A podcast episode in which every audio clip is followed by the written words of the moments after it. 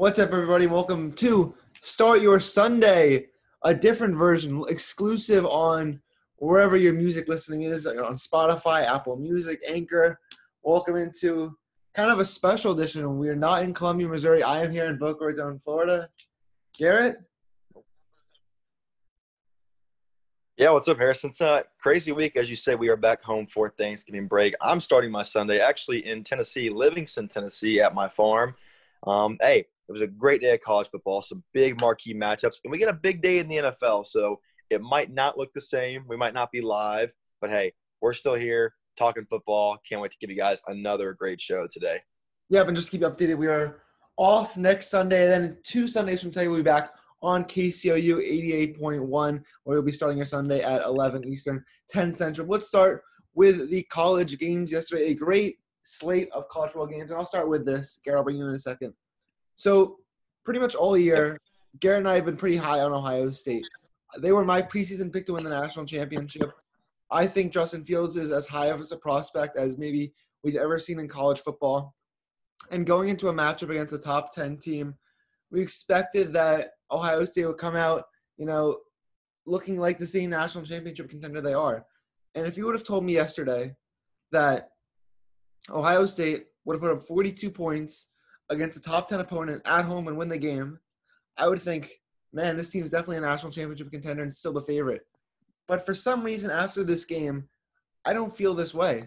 Even though they beat the number 9 team in the country, Indiana, at home, I'm more skeptical on Ohio State as I've been all year. They had a 42-35 win. They only scored one touchdown offensively in the second half, and that came 3 minutes into the half where Garrett Wilson caught a touchdown.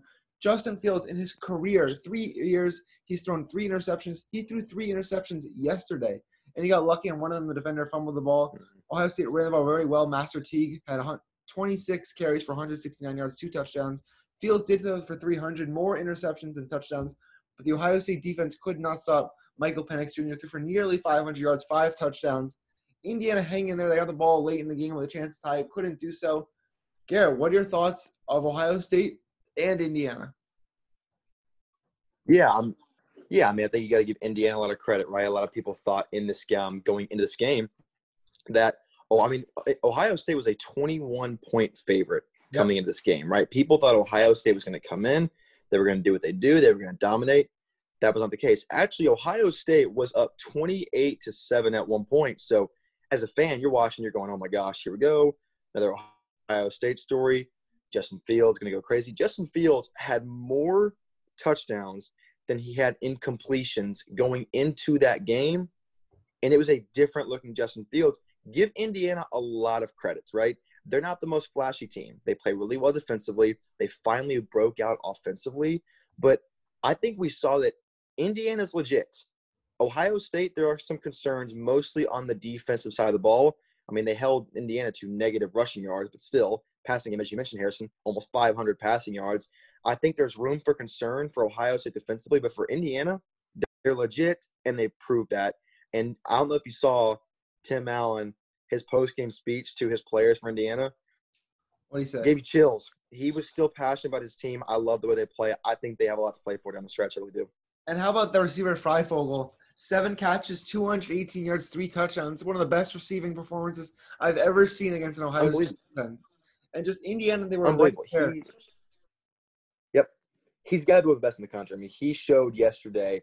Look, Ohio State has consistently been the top dogs in the Big Ten. And I think even the game day crew said yesterday, Kirk Herbstreit said, he thinks Ohio State would win, and they'd win big by 3+ touchdowns. Indiana really it was an eerie top 10 matchup because Indiana was ranked 9th. That's another high top 10, but it just felt like it was going to be one of those games. Yeah, and one of the, if Indiana, they couldn't really run the ball. C.B. Scott III, their leading rusher for the season, 7 carries, 6 yards. I don't want to say that made a huge difference because Indiana still put up 35 points, but if they could have run the ball better, controlled the clock, maybe it would have been a different game. In terms of Ohio State's playoff outlook, what do you think of that after that game?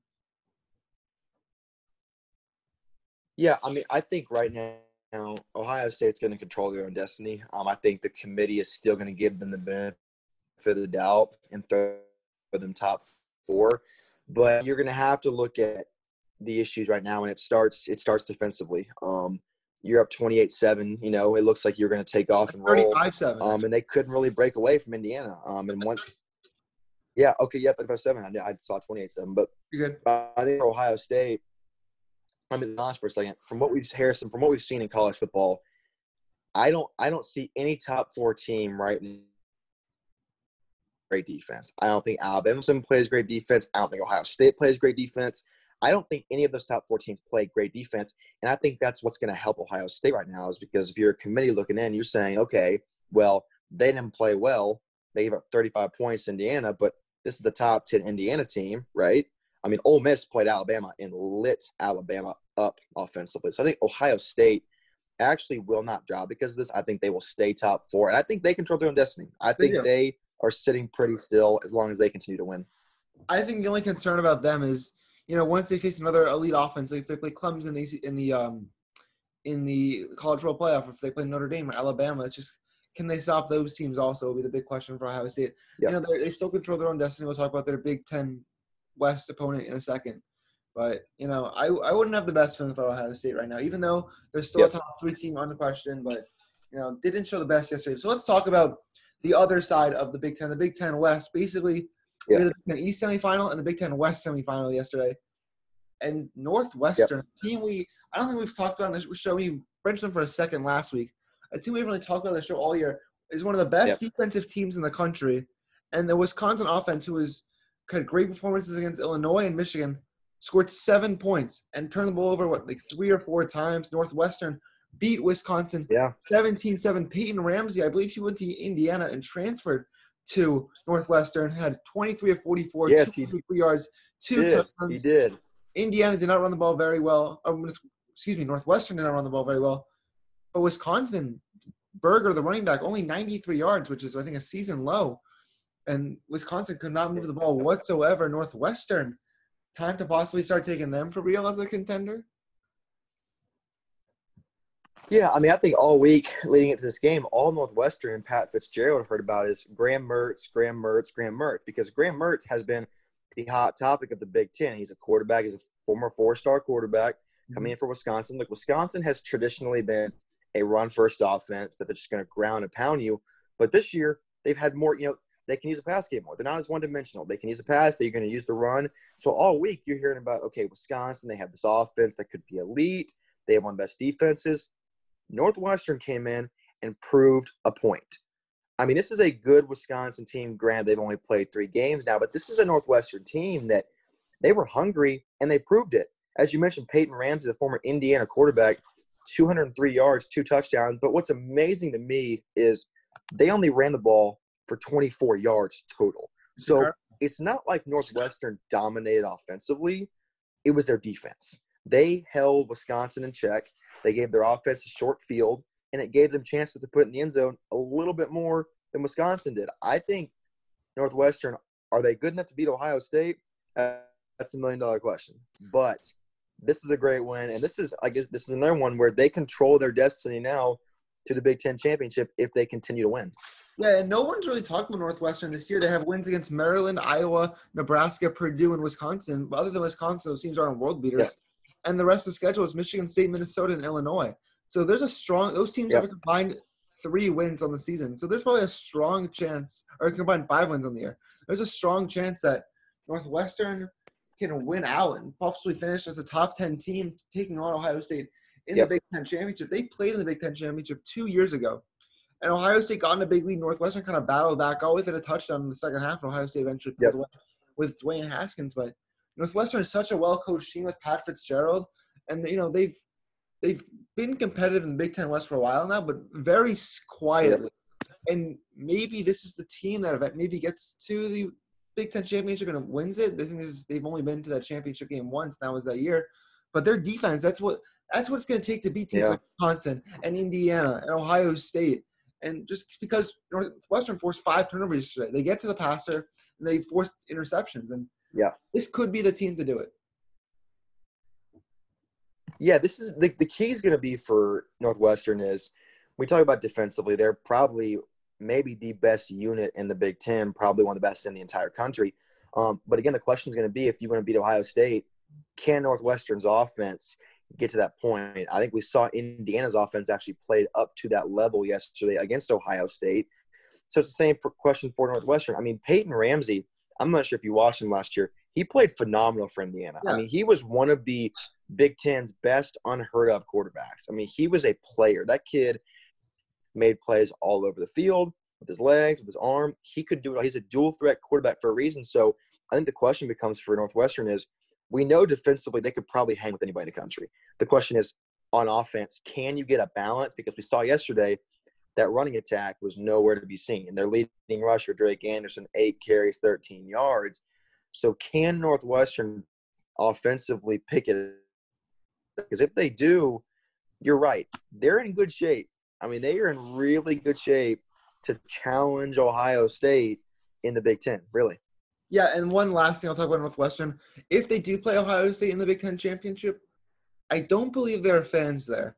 And one of the key – Ohio State's won last, like, 3 or 4 Big Ten champion – I think the last 3 Big Ten championships. And a lot of it has – they have more fans than anybody. Yep. And it's kind of a neutral site game where there's no fans. It could be a tricky situation for the Badgers or for the Buckeyes. Let's move on to the American, a team Garrett and I have been all over all year. We were definitely watching this game yesterday, rooting for them. Cincinnati Bearcats, a trap game that a lot of people called. A lot of people were picking the upset for UCF. I was afraid that was going to happen, but Desmond Ridder just proved how good he is. He's a Heisman finalist. I don't know why no one's talking about it. He was 21 of 32 yesterday, 338 yards, 2 touchdowns, ran for 57 more yards and 2 touchdowns. The runner, Jared Dokes, 28 carries, 97 yards. Wiley, the receiver, 5 catches, 81 yards and a touchdown. And Cincinnati defense, not as great as they've been. UCF put up 33 points, but UCF is one of the best offensive teams in the country. But they got the stops when it mattered. And Cincinnati, 8-0 on the year. How impressed are you by Cincinnati? Yeah, I think I'm actually really impressed. In fact, I think this is – if a lot of people criticizing them going, oh, you see out of person, this was a trap game. It was in Orlando, which we know is a hard place for opposing teams to come. And Cincinnati resilient. They actually came from behind to win this game. Desmond Ridder, I couldn't agree more. He's a Heisman candidate. 21-32, 338 yards, 2 touchdowns. But what the defense did well is, okay, UCF, they put up 33 points. Cincinnati held them to 116 yards on the ground. Yep. But they also forced an interception from Dylan Gabriel. That's huge. Dylan Gabriel does not make a lot of mistakes. He's a very clean quarterback. He's polished. He knows what he's doing. He does not make those mistakes often. That Cincinnati defense did a good job. And that turnover was probably the reason they won this game because it led to score. It led to points. So Cincinnati continued to show their offensive dominance, 338 yards in the pass, 144 yards on the ground. And defensively, I still think they showed some. UCF is one of the best offenses in the country. I know they're not as good this year, but they still have one of the best quarterbacks, one of the best offenses. It's well-balanced. Cincinnati, give them credit. It's a gutsy win, but Luke Fickell is doing great things, and their playoff hopes are still alive. And the thing I was most impressed by with Cincinnati yesterday, the fact that we have seen them all year just dominate teams from the start to finish, getting up big early. They were down 14-3 7 minutes into the game, and we were like, whoa, this is the trap game we talked about.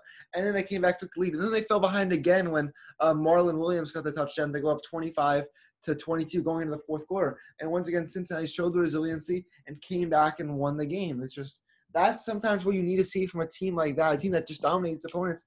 And then they have a tough road game against a good UCF team and just to figure out a way to win the game. And they have 2 games left. They're at Temple next week. Then they have a week off. But I'm hearing rumors that Cincinnati's going to try to schedule a game. They have a week off between the Temple game and at Tulsa.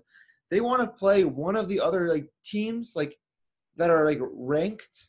I think it's either Louisiana or Liberty or one of the Coastal Carolina. Or they want to play one of those teams in that week to kind of show off a little more to the committee. I don't know if that's going to be a neutral site or away game, but Cincinnati, I think the path is there, and I really think they're one of the 4 best teams in the country.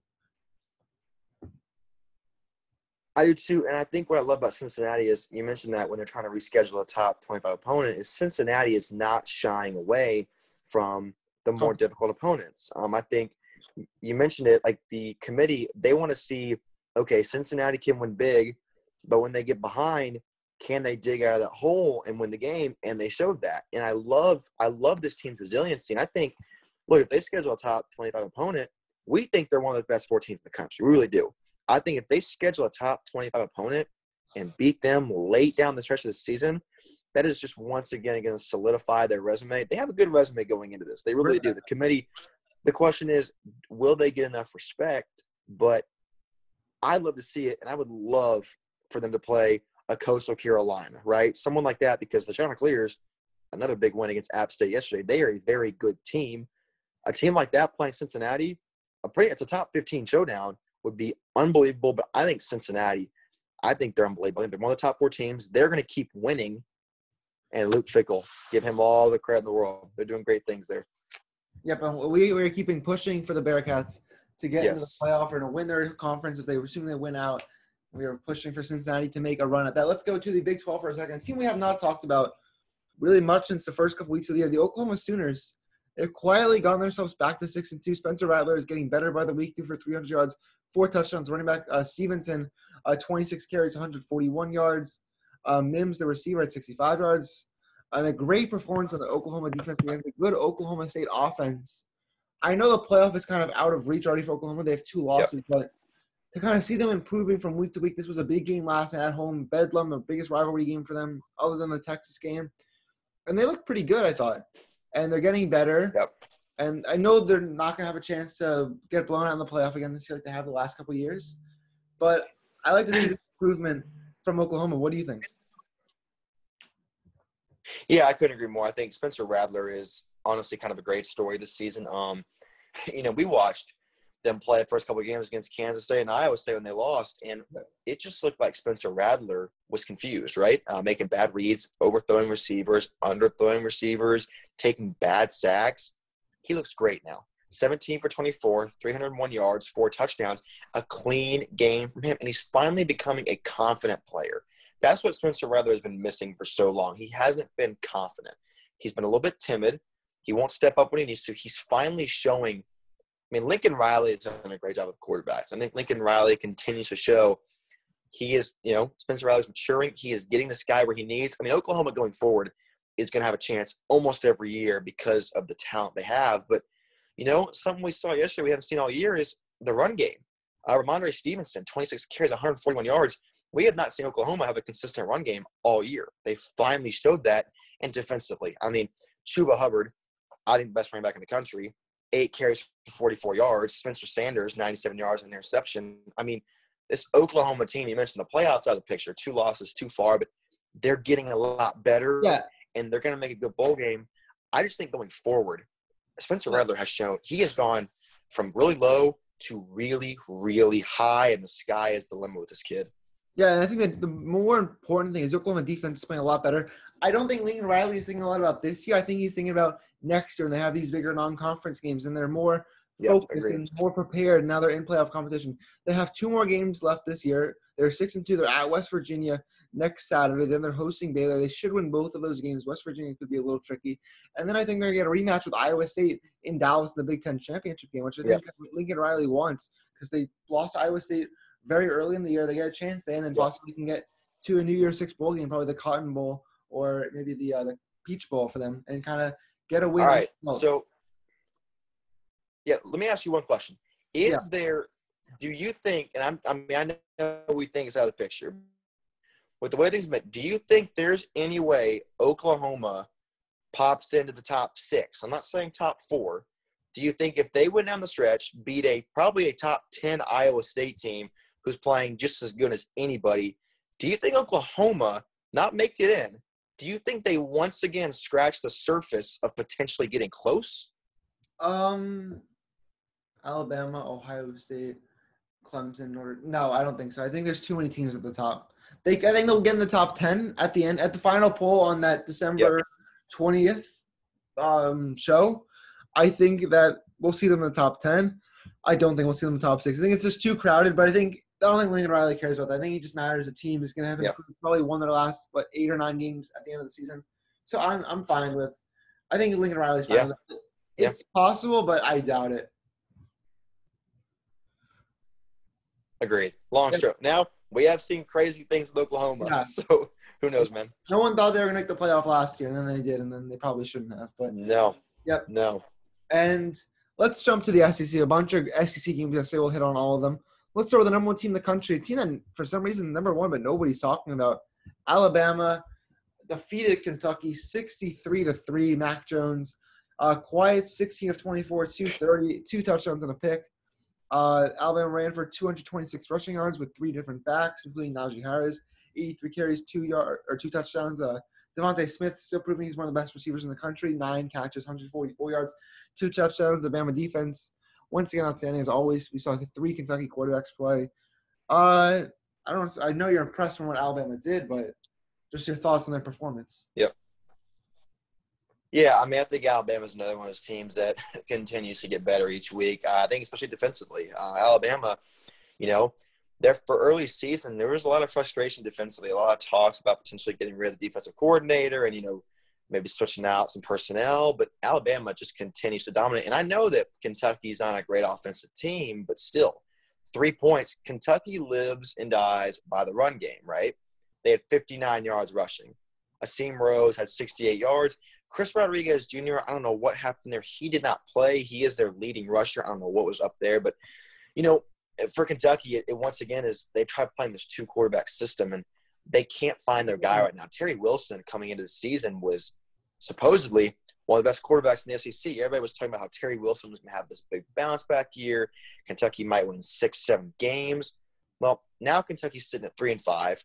Terry Wilson, once again, an inconsistent game, 10 for 19, 120 yards and an interception.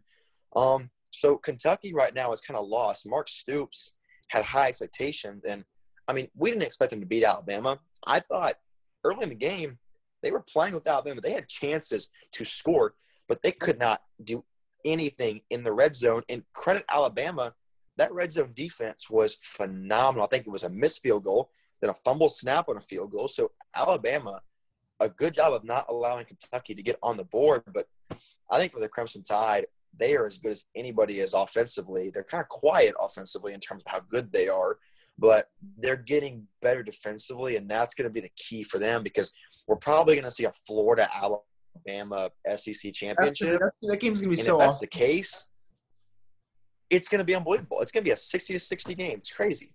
Yeah, and Alabama – biggest game of the year next year for biggest game of the year next week for them. They're hosting Auburn. Auburn, a team who is looking a lot better now than they were at the beginning of the year. They had we're not going to talk about the team, but they had a big win yesterday against the Tennessee Volunteers at home. They're going college game. They will be there 3:30 Eastern. Then they will travel to Arkansas before a likely matchup with Florida in Atlanta for the SEC championship. That's this conference championship weekend is going to be spectacular this year. But crazy. It's going to be I'm so excited for that. But let's get to our home team, or our team that we're not at home now, but our home-based team, the Missouri Tigers.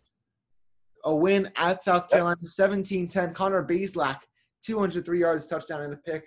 Larry Roundtree the third, 21 carries, 58 yards, and a score. Kiki Chisholm, 6 catches, 57 yards. Towski Dove caught a great touchdown. The Missouri Tiger defense, outstanding. The quarterback Hill for South Carolina was benched. And they were able to get stops and eventually win this game 17-10. What did you see from the Tigers yesterday, Garrett? Yeah, I think, honestly, love the first half. I think offensively they were on a roll. As we mentioned, Connor Bazelak, again, not a big flashy game, but just efficient. He's really efficient through the air. He makes plays where he needs to. He's smart. But, I think in the second half first, let me say this real quick. Missouri has been hit hard with COVID-19. Defensive coordinator Ryan Walters did not make the trip to Columbia, South Carolina, so he wasn't even coaching. I think Missouri had 52 scholarship players. The SEC says you need 53. Missouri said, nope, we still want to play. So they went into Columbia in a rivalry game with 52 scholarship-eligible players and won this game. So I want to say that's, first of all, impressive upon itself, but I think you started to see the depth issue and kind of the lack of experience in that second half. Offensively, they struggled to run the ball. There really was no push on the offensive line, and it kind of looked like the receivers could not get any separation. So you kind of started to see in that second half the lack of leadership, the lack of experience there started showing. But look, defensively, unbelievable. Nick Bolton had a phenomenal game again, 14 total tackles, 2 for loss. Monte Nicholson, the game-sealing interception. Missouri's defense. No one talks about Missouri's defense. They play really well. They're a very, very solid unit. I loved what I saw them yesterday. I think offensively, Missouri hasn't played in 3 weeks. There's a little bit of kind of that rust on them, but a big game next week against Arkansas. I love what I saw this week. I think they are just going to continue to get better. They have overachieved this year. I don't think anybody thought they'd be 3-3 at this point. I love what they've done. Give Drinkwitz all the credit in the world, and they're just going to keep getting better. I really think 6-3 is in the cards. I think Arkansas is a winnable game, and they're at Mississippi State, which will be pretty tough. But see how the defense plays there. Mississippi State's been so inconsistent. And then Vanderbilt at home, which I think we'll both be at that game back in Columbia. Yeah, I think these are all winnable games, and maybe they'll get the Georgia game rescheduled for the week after. So maybe they'll go 6-4. But no matter what, this has already been a successful season for the Tigers. Eli Drinkwitz in his first year, changing the program. And if you would have told me on the November 22nd that this would be a 500 football team, an absolute success from Eli Drinkwitz and his company. Yes, for sure. I think it's you know, like I said, I think you mentioned they got 3 games upcoming that are very winnable. Arkansas suffered a bad loss against LSU 27-24 yesterday. But I think for Missouri, it's, you know, get healthy. I mean, you have a bunch of guys with COVID. Get your team back to full strength. The offensive line was depleted. They had an offensive lineman playing on the D-line. They had receivers playing cornerback. I mean, this team was so shuffled around yesterday and still found a way to win. I think that's a testament to Drinkwitz and his staff in terms of how resilient, how prepared they are. This was an unbelievable win. I love the way this team's playing, and hopefully these next 3 weeks will go in their favor. But, hey, you got to take each game at a time. Yep, and Missouri's currently 3rd in the SEC East. Let's talk about the team that is 1st in the SEC East. They went to Vanderbilt, the Florida Gators. They beat Vanderbilt 38-17, number 16 in the country. Kyle Trask really, I think, starting to pull away with the Heisman, 26-35, 383, 3 touchdowns. And Kadarius Toney, 6 catches, 107, and a touchdown. The Gator defense, a slow start. Vanderbilt was scoring touchdowns early in the game. They eventually stepped it up and found a way to win the game. Florida, they're now, 6-1. They got a couple games big coming up. They're hosting Kentucky next Saturday. Very winnable game at Tennessee, and then home against LSU. Should win all 3 of those games, and before they'll take on Bama in the SEC Championship. I really think Florida is one of the most dangerous teams in the country. I think they have so many different players that they can run the ball with and pass the ball with, and just they have a defensive guys. The defense was a question for Florida early in the year, but they're starting to put pressure on the quarterback. They're forcing turnovers, and this is a team that's kind of peaking at the right time. What do you think? Yeah, I agree. I think, first of all, give credit to Vanderbilt. This is a team that was 0-6, not a lot to look at. They were with them the whole first half. It was 10-10 almost the whole time until Florida kind of pulled away. But I think you're right. I think Kyle Trask is undoubtedly the Heisman favorite. Unbelievable performance again, 383 yards, 3 touchdowns for him. But you're right. There's so many weapons for Florida right now. And Kyle Pitts has still – this is his 2nd game out. And once again, Trask finding ways to spread the ball around the field. I mean, just unbelievable. But, you know, defensively, Florida's getting better. And I think they're so balanced. I think Dan Mullen has done such a good job with this team. You know, when Felipe Franks went down last year and Kyle Trask came in, there was a lot of, like, what's going to happen with this Florida team? And, you know, you never want someone to go down with an injury, but – it almost happened for a reason, as bad as it sounds, because Kyle Trask has completely changed the way this team plays. Of course, Felipe Franks thriving at Arkansas. Kyle Trask is, I think, the best quarterback in college football right now, the way he's playing.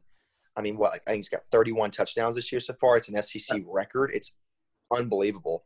And I think, you know, they should win these next 3 games. And they are going to give Alabama everything they can handle if they make it to the SEC Championship. That will not be a typical Alabama domination in the SEC Championship. It won't. I really think Florida could beat Alabama in the SEC Championship.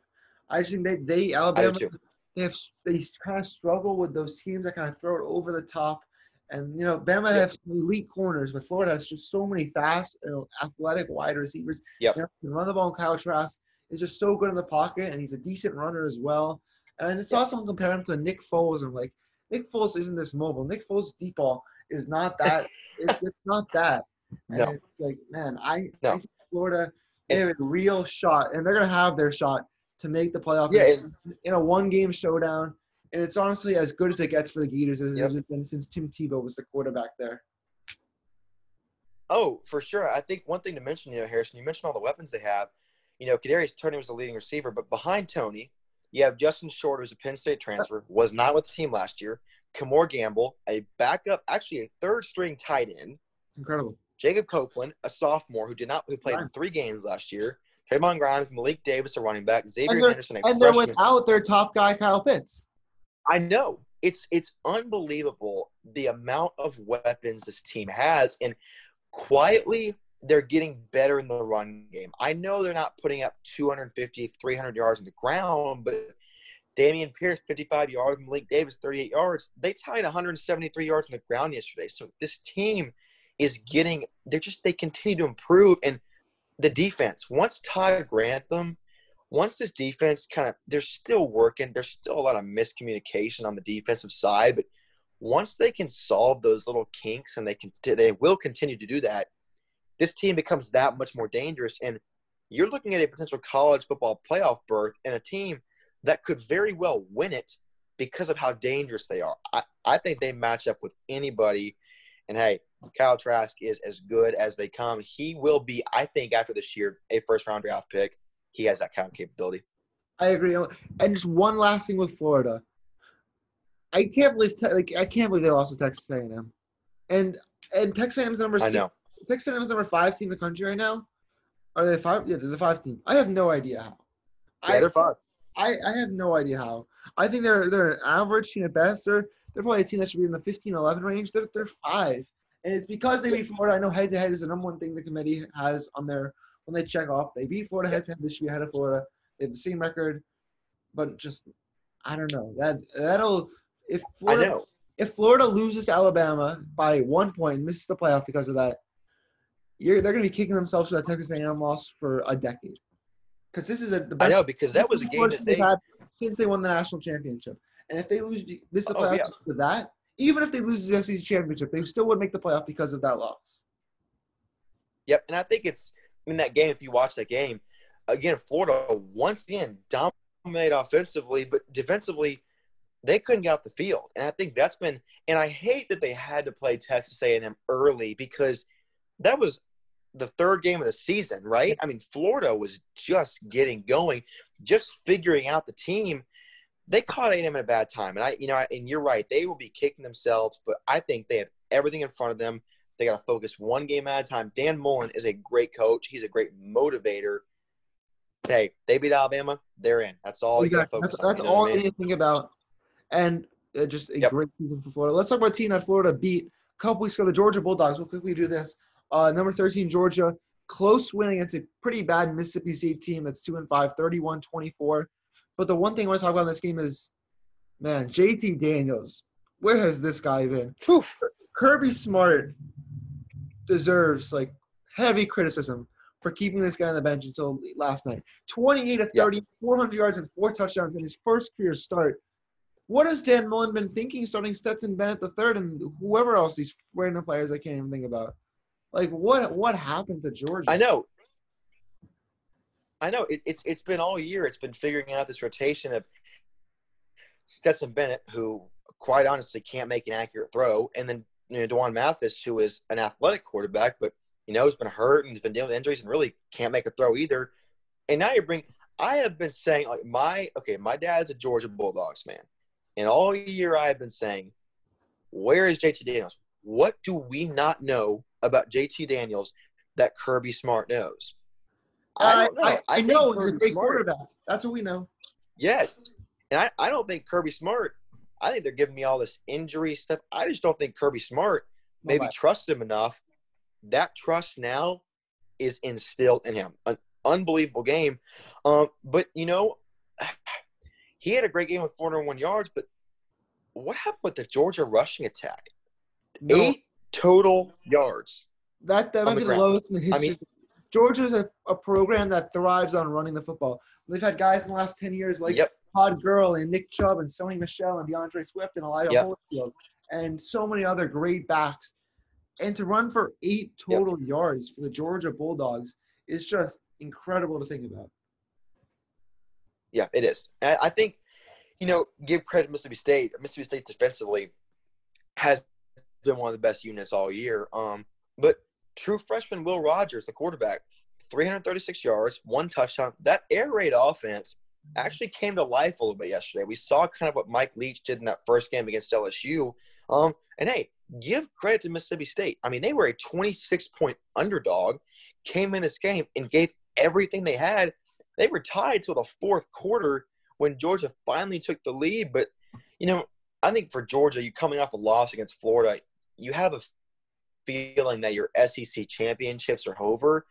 You wonder how much motivation there was to play in this game, right? You wonder if Georgia was really fired up, if they were really ready. But, hey, they pulled the win out. And as you mentioned, the headline was JT Daniels. He will be their starter going forward. He will give them a chance in every game. And I think next year it's the same story. I mean, they're bringing in five-star quarterback Brock Vandegrift, but I think JT Daniels has kind of established himself in only one game as the guy to beat out. And he did an unbelievable job. And it's a good win for Georgia. I mean, I think it could have been – I think they could have won by a little more, but, hey, you will take the win how you can get it. And basically, Georgia, the only thing they're playing for is possibly getting to a New Year's Six game. It's going to be tough because there's a crowded SEC where Alabama, Florida, and Texas A&M are all going to be battling for New Year's Six spots. So, yep. Georgia, they may be going out playing the Citrus Bowl. They might be sneaking to a New Year's Six game, but it's definitely a question because if JT Daniels had been playing all year, maybe they would have – they lost to Florida and Alabama, and they had leads in both of those games. And that's it, yeah.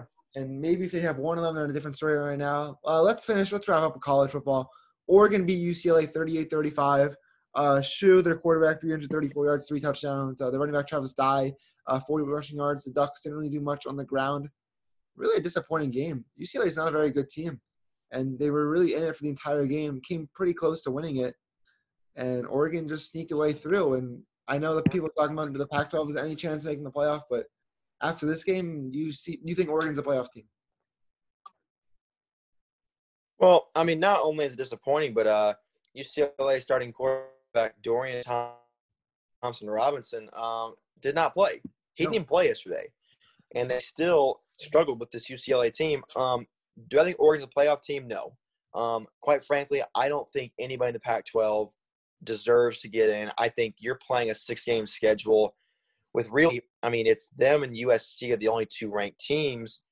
I don't think they deserve to get in. I don't think they're a playoff team. Even if they go 6-0 and they win the Pac-12 championship, I don't think their resume is strong enough. I think 6 games compared to 10 SEC games or 11 ACC, whatever it is not even comparable. I think Oregon is just, I think it's kind of a downfall. He lost a lot of talent last year. Of course, Justin Herbert, a big loss for them. Tyler Show has done good, 334 yards, 3 touchdowns yesterday. But I just think Oregon is not – I don't think the schedule works in their favor. And I think that was not a great win. That's not what you want to see if you're a Ducks fan. And, you know, I think Oregon's going to win. I think they're going to keep winning. I think they'll probably finish the season undefeated. But, again, just to kind of recap your question, no, I don't think they're a playoff team. That resume is not strong enough, and that conference, quite frankly, is not strong enough. Terrible. USC's had a decent year, but you know, if 1 of 3 close games. And let's wrap up college football with our playoff predictor. We do this every week. We predict our top 4 teams in the couple in the hunt. Gary, you go first. Give me your top 4 to 6 teams. Yeah. All right. Yep. Yeah. All right. So number 1, I'm gonna go with Alabama. I think it's pretty self-explanatory. I like the way Alabama played. Number 2, I'm gonna slip Notre Dame at number 2. Again, Notre Dame was off this week, but they're still, you know, they've proven themselves to be number 2. I'm going to switch this up. I'm going to put the Florida Gators at 3. I think Florida right now controls their own destiny. I know people might think, okay, interesting. I think Florida controls their own destiny. I love the way they're playing right now. Offensively, they keep improving. Defensively, they're getting better. And I know it's a stretch, and people are going to disagree. I'm okay with that. But I think the Gators are 3rd. I think Ohio State's 4th. I really did not like the way they played. I did not like the way Justin Fields played at all yesterday. I think 5 is Clemson. I think 6 is Cincinnati. And Texas A&M is ranked 5th right now, but I just don't think their schedule's strong enough. They have a good win against Florida, but Cincinnati continues to dominate. And I'm going to say it again, for whoever knows how long this is, BYU once again picked up a big 66-14 win against a team that played in Division II last season. A big win against the Division II North Alabama. I'm not as big on BYU as you are, but I don't know why. I've always been big on them, but I think Cincinnati is 6th. I think they're right there. I just think, you know, they are going to have a couple things happen to slip in, but I'd love to see them get in. That is my top 6 right now. All right, I'm going to fly through this. Alabama 1, best team in the country, no question. Notre Dame 2. I'm going to stir the pot a little bit here. I'm going to spice it up. Clemson 3. I still think Clemson's one of the best teams in the country. And even after seeing Ohio State yesterday, if Ohio State and Clemson played today, I would pick Clemson. I would go Ohio State 4, Florida 5 for all the reasons we talked about, and put in our Cincinnati Bearcats at number 6. I think they're right there, having a great year. Just hopefully they can sneak in to the playoff. Let's transition to NFL. No breaks today because we are not on live radio, so we are flying right through this. We're skipping the 2-minute break. NFL, Thursday night, Cardinals Seahawks, in a pretty exciting Thursday night game. The Seahawks defense was able to avenge their loss they had early in the year against Arizona. Defense played one of their best games of the year, held Kyler only 269 yards, 2 touchdowns. Russell Wilson, not his best game, 197, 2 touchdowns, but he did enough to win the game for Seattle. They got a late stop at the end. Seahawks back as Super Bowl contenders, yes or no? I think they are. I think right now, sitting at 7-3, you're sitting pretty. I think, you know, Russell Wilson has looked a little bit off as of recently. It has not been the same Russell Wilson we're used to seeing in the early season. But ultimately, I mean, Arizona's a really good team. They're 6-4. If they had won that game, they're 7-3. So, you know, these two teams are practically mirror images of each other. In a big divisional game, I think it's a good win for the Seahawks. Of course, an early loss in the season to Arizona.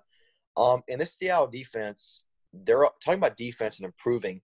Their defense is getting better. I think Kyler Murray has been just unstoppable. People calling for him to be the MVP. You know, 269 yards, 2 touchdowns, that's a good stat line, but comparatively to what he's done all year, it's not the same. I think Seattle is very much still a Super Bowl contender. They had 165 yards on the ground. They boast a really good balance offensively. And Russell Wilson, you know, he's not playing as good as he has been, but he's still the same Russell Wilson. He still makes plays when he needs to. I really like the Seattle team. I think once they get to the playoffs is when they get really dangerous. They're good in the regular season, but they always seem to really heat up in the postseason. And I think it's going to be the question of defense. Harrison, you and I have talked about it all year. This Seattle defense has been really kind of the hurting point for them. So if they can improve and get better, then they have a real legit shot of winning the Super Bowl. I agree. I think the Seattle defense is stepping up. That was probably the best performance of the year. You mentioned the balance of running and passing. They weren't relying on Russell Wilson to do everything. And, you know, they're starting to get better. They're starting to get hot. And they had a bad loss to the Rams on Sunday. And then they were able to respond on a short week coming back at home.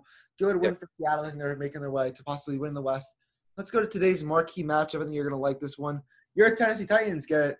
Going to Baltimore, 2-6-3 teams really battling for those last couple playoff spots because they've fallen behind the Colts and the Steelers in their respective divisions. A rematch of Tennessee's playoff victory just 10 months ago in Baltimore. The Titans have lost 3 of 4. They're lost to Pittsburgh. They lost to Cincinnati. They lost to the Colts. Their only win is against the Bears, if that really counts as a win. And Baltimore coming off a pretty bad loss in New England last Sunday night. I'm going to start off with this one. I like Baltimore to bounce back. I think they're going to avenge. I do not like what I've been seeing from the Tennessee defense, especially they're struggling to stop the run, and the factor of how much Baltimore actually runs the ball, their quarterback and all their running backs, and their offensive line who's a little banged up, but they think they still have some good depth there, and that's where they're going to expose the Titans' weakness and their weaknesses. It's all going to be about Ryan Tannehill and Derrick Henry and how much they can control the clock today. I'm going to take Baltimore to win this game by 10 points, 24-14. What do you think?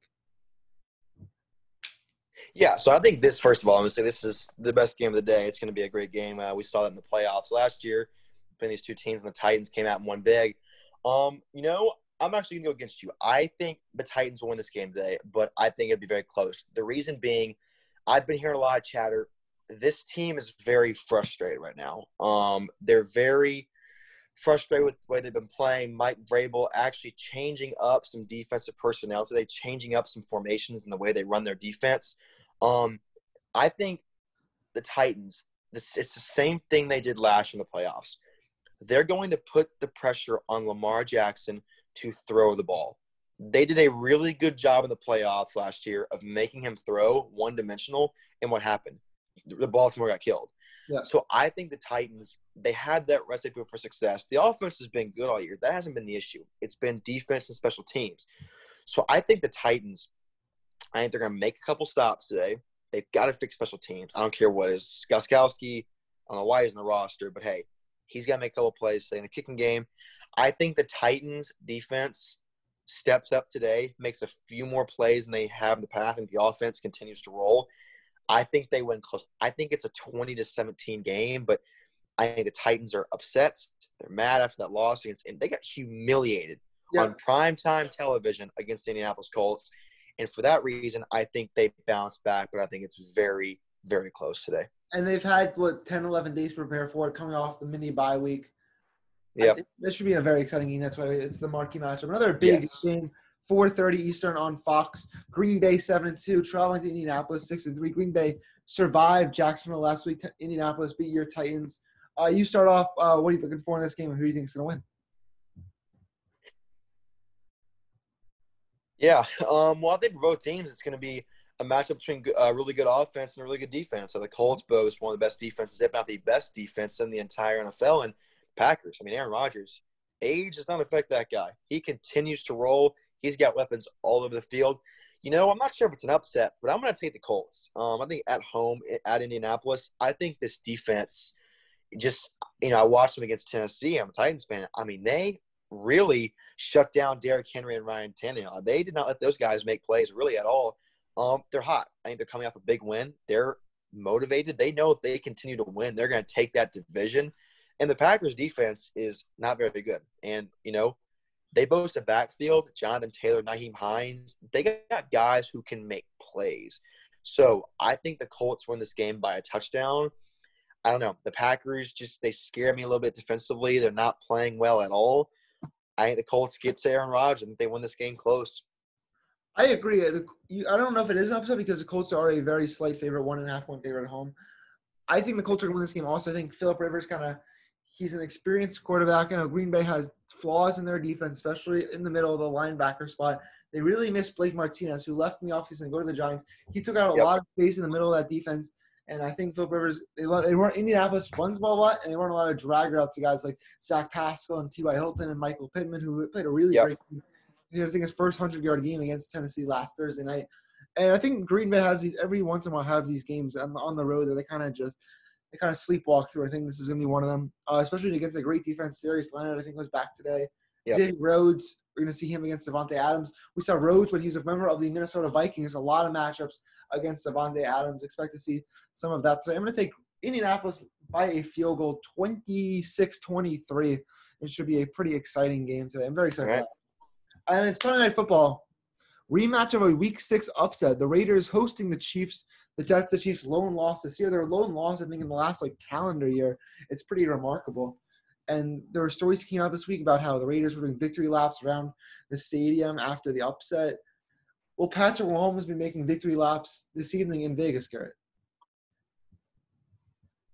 Dude, I think Patrick Mahomes will not only be making victory laps. I think the Chiefs are going to come into this game, and I think they're going to beat the Raiders big. I do. I know it's in L.A., but you have to figure this Chiefs team, they remember – Las Vegas. They remember – that's right. I mean, L.A. Las Vegas, my bad. Still got my dates and my teams crossed. But I think Mahomes goes in. I think he has a career-type day. That loss is still sitting in the back of their head. It's undoubtedly sitting in the back of their head. John Gruden got the best of Andy Reid and the Chiefs. But I just think that offense, I mean, now you throw in Le'Veon Bell in the mixture with Clyde Edwards-Helaire. This offense has so many weapons. And I think the Chiefs' defense has quietly been pretty good this year. I think it was a really rare loss against the Raiders, a few weeks back. I think Mahomes avenges that loss. I think they win big. I think they win by 17 today. I think 37-20 over the Raiders in Las Vegas. I also like the Chiefs big. I think they have so many weapons. The Raiders they have some COVID problems a lot on their offensive line, and I think on both the offensive line and the defense line, those two positions they're pretty weak at depth because of COVID guys on COVID reserve. I agree with you. Kansas City has this loss in the back of their mind that they had earlier this year. Mahomes has done 4 touchdowns in the last 2 games he's played. They're on a bye. Andy Reid's like 18-3 in his career off a bye. It's pretty incredible. And I think they're focused. Maybe they were kind of sleepwalking last week in Vegas. They were coming off kind of a short week. I think that was right after the Buffalo game is when they played Vegas. So it was a short week. I think they're a lot more focused today. I think you said by 17. I'm gonna take the Chiefs by 30, 42-12. They're gonna blow out Vegas. It's gonna be nice. All right. And they're gonna prove that they are still the defending champs. They are still the best team in the league. Monday Night Football. It's jumped to tomorrow. Tampa Bay hosting the Bucks. Tampa hosting the Rams, and it is the Rams coming cross country. They're coming from winning at Seattle. Jared Goff, up and down this year. Last week was an up, had over 300 yards against the Seattle defense. Brady, a great bounce back game against Carolina following the loss to New Orleans. I'll go first here. I like Tampa Bay big. This has Jared Goff disaster game written all over it. Against a Tampa Bay defense that's really good at disguising their coverages, something Jared Goff has struggled with his entire career. Tampa Bay will bring pressure. I think they'll force Goff into some mistakes. And I'm going to take the Bucks by 2 touchdowns, 31-17. Big game from Brady. Big game for the Bucks defense. Jared Goff's going to throw maybe 3 or 4 interceptions in this game. And Tampa Bay is going to take the lead in the division, as we'll get to in a second. Yep. All right, yeah, I have to agree. I think Tampa Bay will win, but I don't think it'll be big. I think Tampa Bay this year, they are 1-2 in primetime games. And their one win was against the Giants, 25-23.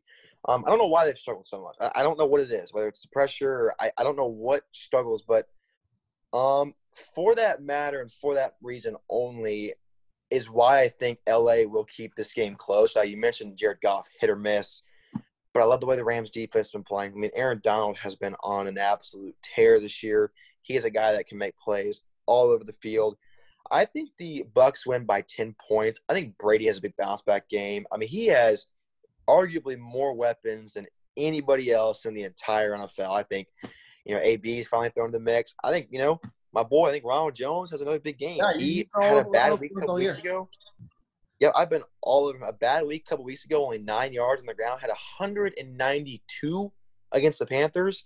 I think they play unbelievable. I think Bucks win by 10. But not as big as some might think. Okay, yeah, that's one of the best Monday night games of the year. Let's go to a game today in Cleveland. I feel like every game that Cleveland plays is at home for some reason. They're taking on Philadelphia. Apparently, I feel like the weather in Cleveland today is like a disaster.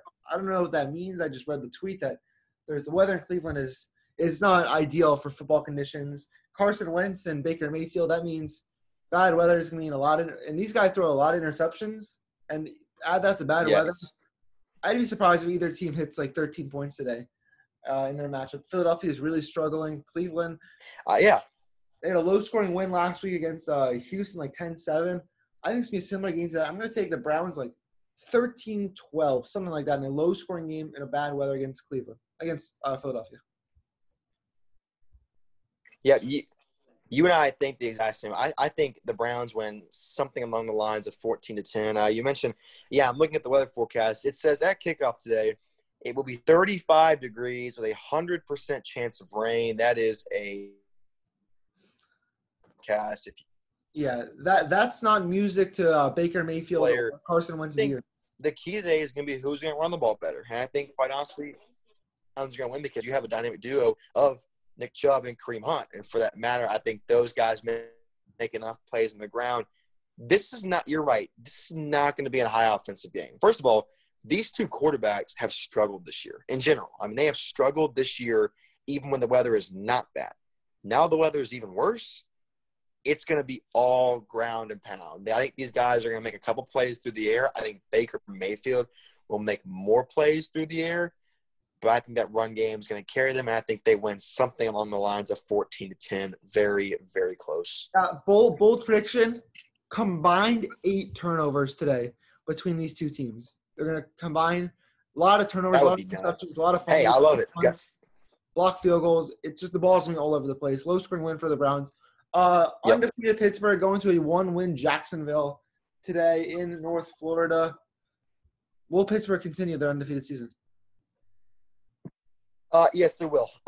But do not be fooled. I think, crazily enough, I think Jacksonville keeps us close in the first half. I don't think they win this game by any means, but I do think they keep this close in the first half. Jake Luton last week held his own against the Packers, actually kept that team in the game, a narrow 24-20 loss against a very, very good Green Bay team. So I think the Steelers, and they're coming on. I mean, they beat the Cowboys 24-19 with Garrett Gilbert. I don't even know who that is, starting at quarterback for the Cowboys. So I think Jeff keeps this one close for the first half. I think the Steelers 10-0, but watch out for Jacksonville. I think they keep half. Including Oregon State makes.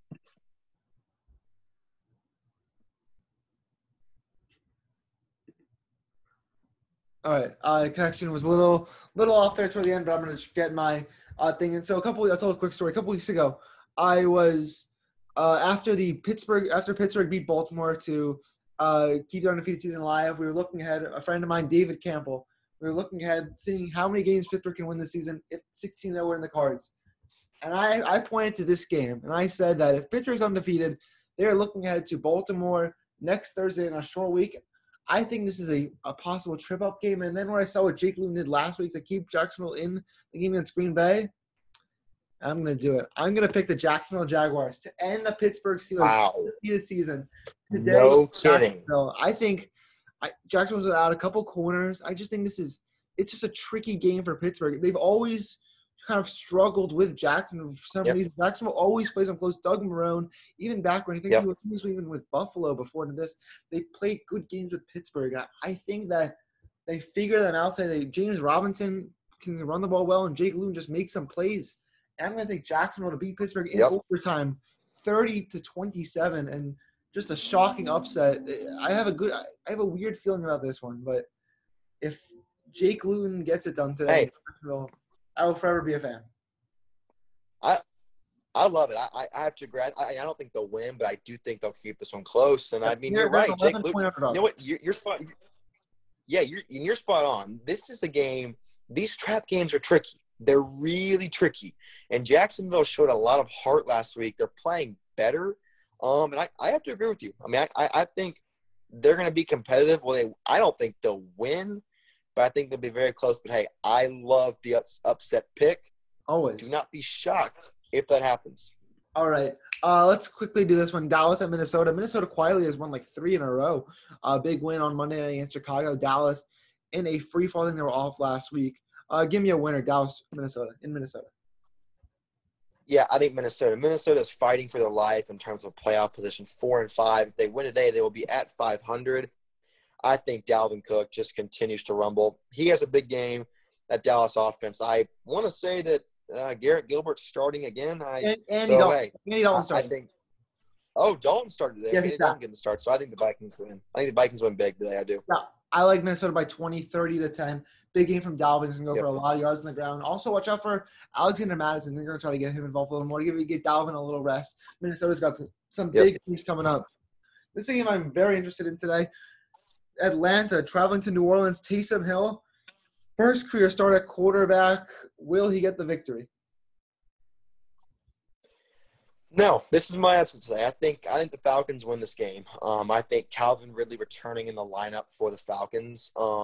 Look, I mean, I love Taysom Hill. I think he's a dynamic player. Quick note: if you're starting Taysom Hill in your fantasy lineup, he is eligible as a tight end. Sir, so I have him as a tight end in my lineup. That is so smart. But I think I love Taysom Hill. This is really his first true game as a starter in the NFL. We've seen what he can do in the run game all over the field. But I think the Falcons, they're getting pieces back offensively. I think they're going to go into New Orleans. I think they're going to win that game close. I just have this weird feeling that Taysom Hill is about to have kind of a spoiled, first start for the Saints. So I think the Falcons win. I think it's close.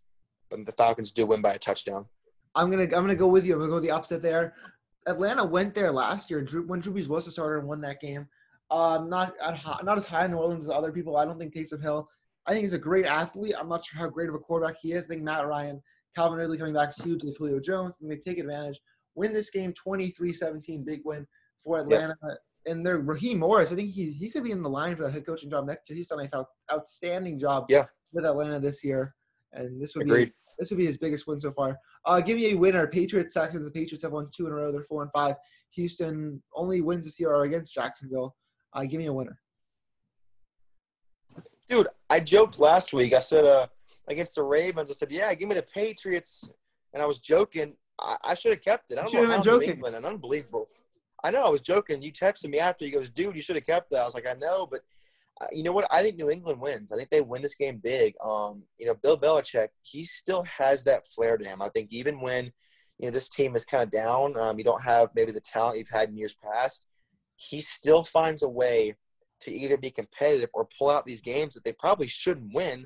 I think the Patriots win big. I think the Texans have just been kind of honestly a dumpster fire this year. Romeo Crennel has taken over for Bill O'Brien. So I think Cam Newton makes – again, he had a great game against the Ravens. I think he makes more plays today. I think they beat the Texans. I think they beat them by 20-plus today. I really do. I think they win by a touchdown. I think it's been a low-scoring game. Good game for the Patriots defense. Stephon Gilmore's coming back. I think they'll avenge their loss. They had lost a big game in Houston last year on Sunday night. I think they might touchdown 20-13, more low-scoring than people think.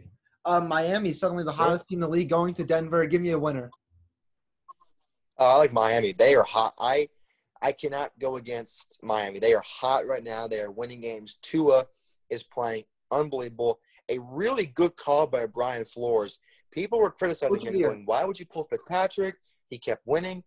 Great. It was gutsy.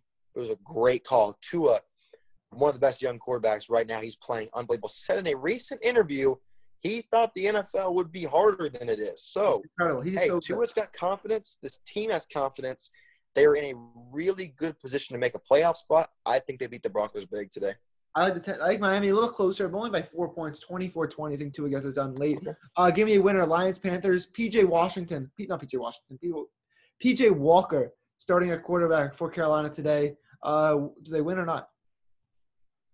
My brother informed me we were looking at NFL and actors for fantasy. Yeah, DeAndre Swift out today for the Lions. That's big. But with Teddy Bridgewater out, I think the Lions win. I think the Lions have been a really sneaky team all year. A impressive win against the Washington football team last week, a last-second field goal to win it.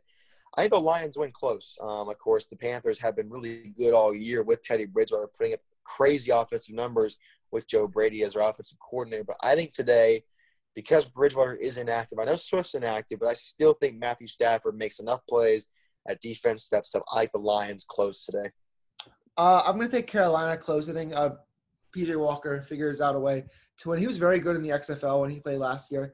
I think his first career NFL start, I think he's going to make some plays. I don't really like what Detroit's done this year. I'm going to take Carolina at home. Quickly, Bengals at Washington. Joe Mixon out today for Cincinnati. He's going to be out for the next 3 weeks. Joe Burrow against Chase Young, the top two picks in last year's draft. Who wins? I love the way Joe Burrow's playing, but I'm not sure with Washington. I think Alex Smith last week, a great story from him.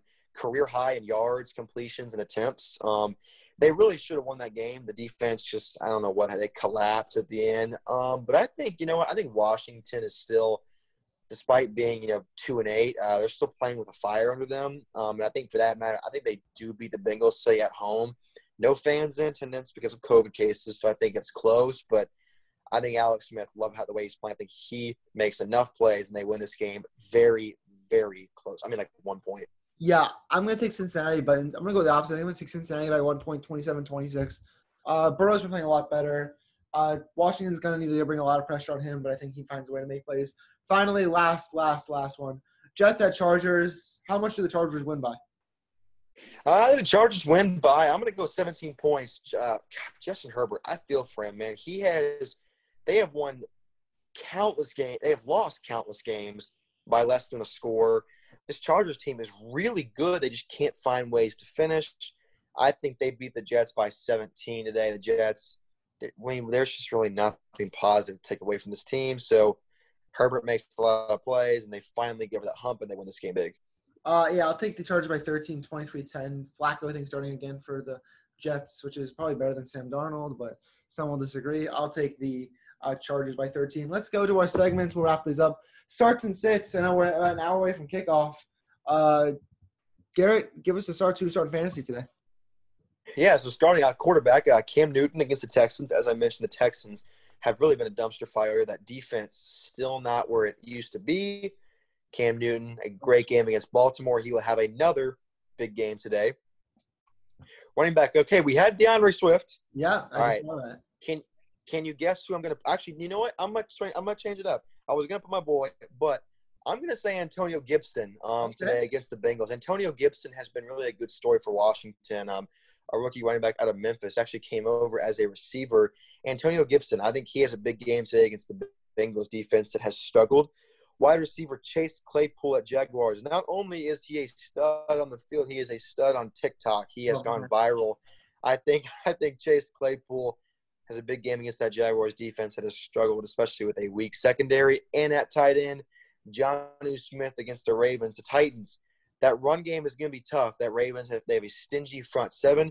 Look for them to run some play action. Jonnu Smith will be a big contributor. Those are your starts. Harrison, what are the sits? All right, here are the sits. At quarterback, sit Carson Wentz at the Browns. We mentioned terrible weather. Browns force some turnovers. It's not going to be a big day for Carson Wentz. Keep him on the bench. Running back, Melvin Gordon at home against Miami. Dolphins have one of the better run defenses in the league. Him and Melvin and Philip Lindsay have been splitting carries. I'd sit Melvin Gordon this week. Wide receiver Henry Ruggs against the Chiefs. I know he scored a big touchdown against them last time, but that was actually his only catch of the game. Kansas City did a good job. I don't think they're going to let that happen again. Sit Henry Ruggs and sit Robert Tonyan at tight end against Indianapolis. Indianapolis has been very good guarding tight ends this year, and that Green Bay offense is a little confusing. I would keep Robert Tonyan on the bench. Let's do four downs. We'll go through four rapid-fire questions that have to do with the NFL today. I'll start off. Garrett, first down. In their playoff matchup 10 months ago, Ryan Tannehill won only throwing 88 yards. Let's double that. Over under 176 yards for today for Tannehill in the rematch. I'll take the over today. I'll take the over. All right, second down. In their meeting in Super Bowl 53, you'll see the rematch theme today. Tom Brady and Jared Goff combined for 0 touchdowns. Who will throw for more tomorrow night? I think Brady throws for more. I think Brady throws 3, Goff throws 1. Okay, third down. And what's been a confusing Colts backfield this season, who will rush for the most yards today? Jonathan Taylor, Nyheim Hines, or Jordan Wilkins?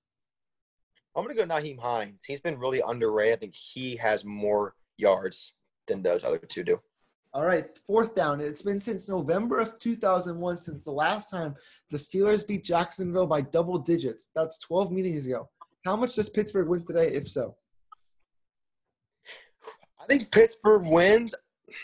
I think it's by 9. I said it's going to be close. I think they just go under the double digits. I'm going to say 9, though. All right, let's switch it up. All righty, here we go. First down, Harrison. In his first start in 2 years last week, Alex Smith threw for a career-high 390 yards. Will he throw for over 300 today against the Bengals? I say he throws for 302, so over. Okay, well, just over. All right. Second down. With Drew Brees being out today and Taysom Hill getting the start, will he use his legs and be dynamic and throw for over 200 yards while rushing for over 100? I say he rushes for over 100 but under 200. Throws for under 200, rushes for over 100. All right, awesome. And third down. Who will have more total yards as a team today, the Tennessee Titans or the Baltimore Ravens? I'm going to go Baltimore. Okay. And last one. Against a struggling Cowboys defense and team really overall, will Dalvin Cook rush for over 100 yards in the first half today? Ooh, I think he could. I think he could against a pretty weak Cowboys run defense. So I'll go over 100 yards. Garrett, paved the way for a couple teams today. All right, we're going to pave the way real quick. The first game, Titans versus Ravens. For the Tennessee Titans, it's very simple. Simple but not simple. Take away Lamar's run game. If you take away Lamar's run game, force him to throw the ball and make plays with his arm, you will have a really good chance. That defense needs to do that, especially because they've been struggling. That is how the Titans will win this game. Second game, Falcons versus Saints. For the Falcons, you got to get pressure on Taysom Hill early. His first true start as a quarterback for the New Orleans Saints. Get pressure on him early. And also for the Falcons, use your weapons. Calvin Ridley back in the lineup. Spread the ball around. Make plays. That's how you'll win. Third game and last, Packers versus Colts. For the Colts, you want to keep your offense on the field as long as you can.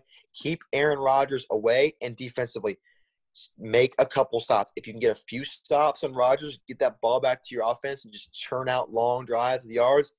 That's how they'll win that game. Harrison, what are the headlines going to be tomorrow morning? All right, I'm going to predict some headlines are going to be tomorrow in your paper or on your Twitter or your, wherever you read your stories. Here are the headlines you'll see tomorrow. Number one, Taysom downhill. In his first career start at quarterback, Taysom Hill has a disastrous performance, resulting in a Falcons upset. Number two, speaking of upset, upset of the year. 1-8 Jacksonville ends Pittsburgh undefeated season, led by their new hero at quarterback, Jake Luton.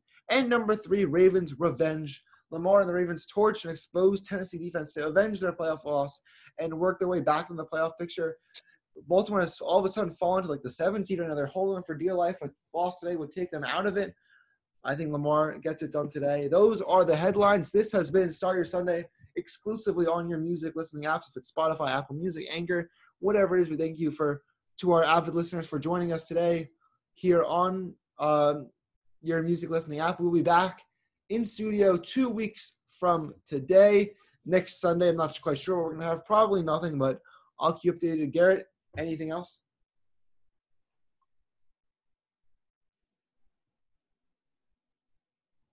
Garrett? Yeah, technical difficulties here, but yeah, I think, thank you guys for listening. It's hey, we had a great day of college football yesterday, a great day of NFL today. I think next week too, hey, as both of these seasons get deeper and deeper in, bigger games come about. They mean a little bit more. So, hey, we are just excited to get to break it down with you guys. It's going to be a funky next few weeks. Of course, some of us are home for COVID, some are not. So we'll play it by ear. But, hey, we'll be here giving you guys your recaps and your breakdowns. We appreciate you guys listening. We really do. Yeah, and thank you for tuning in to Start Your Sunday. We will see you next Sunday the Sunday after on Start Your Sunday, KCOU 88.1. Start Your Sunday, Harrison Vatnik, Garrett Pave. We'll catch you next time. All right.